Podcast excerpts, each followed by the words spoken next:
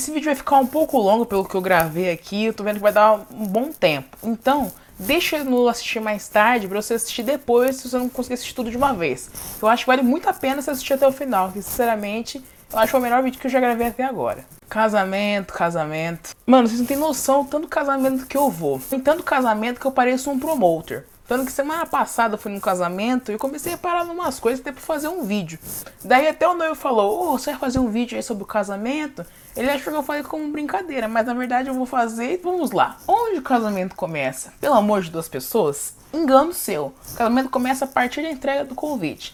Até aí tranquilo, você marca um lugar para ir, ou se a pessoa vem na sua casa. Daí da entrega do convite até o casamento, tem um vírus que ataca as pessoas, tanto os convidados e os noivos, que é o vírus da dieta do casamento. A pessoa é possuída por um espírito de Schwarzenegger, assim, que eu não sei de onde vem. A pessoa quer ficar magra, uns quer ficar musculoso, dá vontade de chegar na pessoa e falar assim: Calma, cara, você vai no casamento, você não vai no campeonato de fisiculturismo. Se fosse fazer uma dieta para cada casamento que eu vou, eu não tinha mais peso. Qualquer ventinho que visse, eu já ia me levar embora, cara. Rock, nem papel. Quando na época de eleição, sabe aquele santinho de vereador? Vou tudo embora quando tem chuva? Eu ia ser assim também. Eu ia começar a voar. Após o processo de emagrecimento, vem a hora de comprar a roupa. Eu entendo, cara. Cada casamento tem que ter uma roupa diferente. Acho que minha mãe pensa que eu tenho cara de C&A por ter um monte de roupa.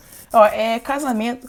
Festa de 15 anos, ó, bom vídeo pra gravar também. Festa de 15 anos, tô indo muito esse ano, bom vídeo pra gravar. É tanta festa que eu vou que eu tô ficando perdido. Eu não exagerei, não, tô parecendo um promoter já. Daí a pessoa compra roupa três meses antes do casamento, compra uma roupa M não, mas na verdade ela veste G, chega na semana do casamento, pra surpresa da humanidade, a roupa tava mais apertada que girafa no busão. Ao invés de emagrecer, a pessoa engordou de G, ela foi pra GG, deixei lá na loja pro vendedor. Ah, ainda dá pra trocar? Acho que a roupa ficou meio apertada, você não tem um GG? Daí chega lá de comprar um presente pros noivos. Tem noivo que a gente não tem tanta intimidade, a gente é convidado porque a gente conhece assim, mas a gente não sabe o que é o dia a dia da pessoa, então a gente não sabe muito o que que dá eu penso, pô, vou inovar. Eu compro? Um jogo de prato. Ou um jogo de oito copos americanos da Nadir. Daí você vai visitar os recém-casados uma semana depois do casamento. É tanto jogo de prato que eles ganharam que você tá entrando na kamikado. Você chega no casal, ô, cara, aqui é a sua casa ou a Tokstok? Daqui a pouco tem uma escada pra você subir, né? Que na Tokstok cada corredor tem uma escada. Parece que mora 30 pessoas na casa. Que eu acho que os convidados pensam que a pessoa vai abrir um restaurante, não vai mobiliar uma casa. Por isso que é a melhor coisa quando tem a lista de casamento nessas lojas pernambucanas, Avan.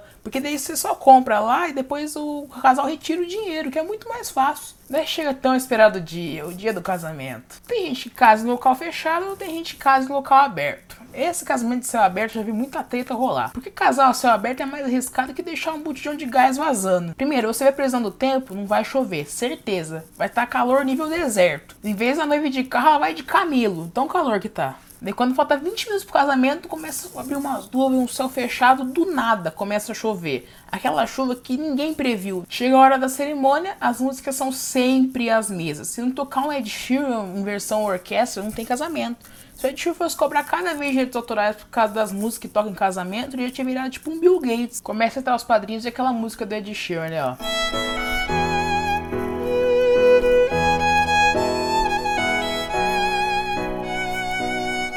Na hora de chegar as alianças não tem como. Toda vez a criança chora. Daí sempre fica aquele silêncio sepulcral na cerimônia, assim, né? Deu no final o choro de criança. Daí você escuta só promotor dando bronca na criança, tipo, Felipe, para de chorar! Depois dessa bronca, a criança vem toda sorridente, assim, entrando, né? Sempre tem que vir na frente, assim, ó. Senão a criança não vai, cara, é incrível. Mas você pensa, mano, deve assustar demais a criança, tanta gente. Chegou a hora dos votos. Tem gente que gosta de cantar na hora dos votos, né? O que eu acho muito bonito é que tem gente que canta e já fala até que, que vai ser da vida, já pensando no filho, o nome do filho, por exemplo. Meu filho vai ter nome de santo. Quero um nome mais bonito. Se ela for fã de Renato Russo, ela vai me dando uma atrás da outra. É só o amor, é só o amor que conhece o que é verdade. Acaba a cerimônia, começa a festa. Se a festa for um lugar diferente de cerimônia, você já fica lá no fundo, já onde foi a cerimônia, já pra sair e pegar o melhor lugar da festa. Porque se você sair depois, chega atrasado, você senta na mesa desconhecida, você fica assim olhando.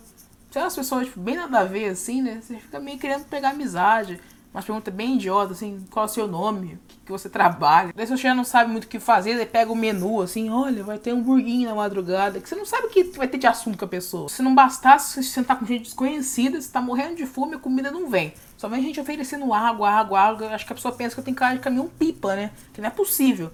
Daí quando passa muito tempo, chega comida, vem umas azeitoninhas, queijo cortado em quadradinho, umas torradinhas assim com um patê de molho tártaro. Daí tem mesa de frios, daí antes de liberar a janta, os casais vão tirar foto, mano, e não sei porque demora tanto. As pessoas vão tirar foto lá no Nepal. Porque pra demorar tanto, eu já penso que já saiu de lua de mel, porque não é possível. Daí sempre aquele climão assim, né? Daí vai anunciar quando o casal volta. Receba agora o casal mais novo do Brasil. Vai sempre nessa hora você vai estar tá meio perdido assim, comendo e ficar de pé aplaudir. Daí dança a valsa, chega a janta, o self-service é a francesa. Que um dia eu fui no casamento que era francesa, quando serve na mesa, quase chorei de emoção, cara. Nossa, que delícia. Daí a noiva joga o buquê, né? Daí na hora do buquê sempre vai ter uma tia solteirona que vai lá pegar, não consegue pegar. Ou vai ter sempre uma solteira que já tá com o namorado ali e pega. Daí ela pega, fica toda feliz, o cara com uma cara assim. Porque ele tá até feliz de casar, mas por dentro ele tá pensando, pô, cara, gastar tudo isso daqui pra casar. Eu fico de cara com garçom, mano. Os garçons da festa são assim: você pede uma coca, daí você bebe, você tá conversando, quando do nada os copos tá cheio de novo. Pode reparar. Ô garçom, uma coca aí, por favor. Meu amigão. Não, então como eu tava dizendo, cara, o mercado das ações estão, nossa, quebrados. Cara, agora acabou de vez, vou ir. Agora acabou a coca também, né? Já tá cheio de novo, cara? Que isso aqui? Chega o momento da gravata. Gravata é o momento que todo mundo quer ir embora, né? Que ninguém quer dar grana, né? Pra lua de mel. Mas isso eu acho muito engraçado. A pessoa come um monte durante a festa e não quer dar uns então na gravata. Ah, cara, para com isso. Deixa os noivos ir pra pôr de galinhas, ir pra Caribe, pra passar lua de mel deles. Chega os caras. Cinquentão, cinquentão, cinquentão, cinquentão. Com a grana na bandeja. Daí, daí corta a gravata pra você, dá um pedacinho, cola um adesivo assim. Mão de vaca Chega o ponto alto da festa, a mesa de doce. Durante a festa já viu alguns já roubando docinho ali, ó. A criança que era página, que chorou um monte na igreja, pega a cartolinha dela, ó, coloca só ali os docinhos, mano. Em vez de chorar o coelho da cartola, tira o brigadeiro e um olho de sogra. E quando libera a mesa de doce, o DJ fala: Atenção, galera, os docinhos estão liberados.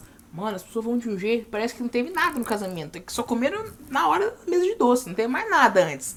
Só vou com uma vontade de pegar docinho gente derrubando, pisoteando em cima. E com uma mão com 15 docinhos, tô com mais 15. Na mesa, as famílias já fazem as táticas de guerreira. A mãe passa as coordenadas de cada docinho, o pai ele fica no rebote para pegar ali, para estocar. É coisa incrível. De prato prato, sabe? Que vem embaixo dos pratos. Nossa, enche, enche de docinho ali. Chega a hora de ir embora da festa, né? Você, Rapaz, se tem um cafezinho ali, umas bolachinhas no final, eu pego tudo aquilo lá de novo. Parece que não comi nada na festa.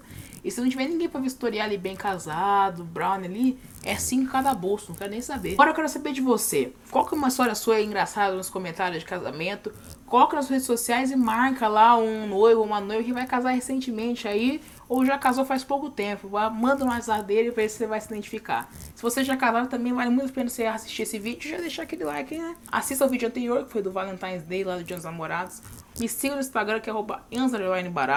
Também siga no Instagram o, nutricionista Rafael Marinho. Vou deixar também aqui na descrição do vídeo para você seguir ele. Fechou? Muito obrigado pelo seu acesso e até o próximo vídeo. Tchau!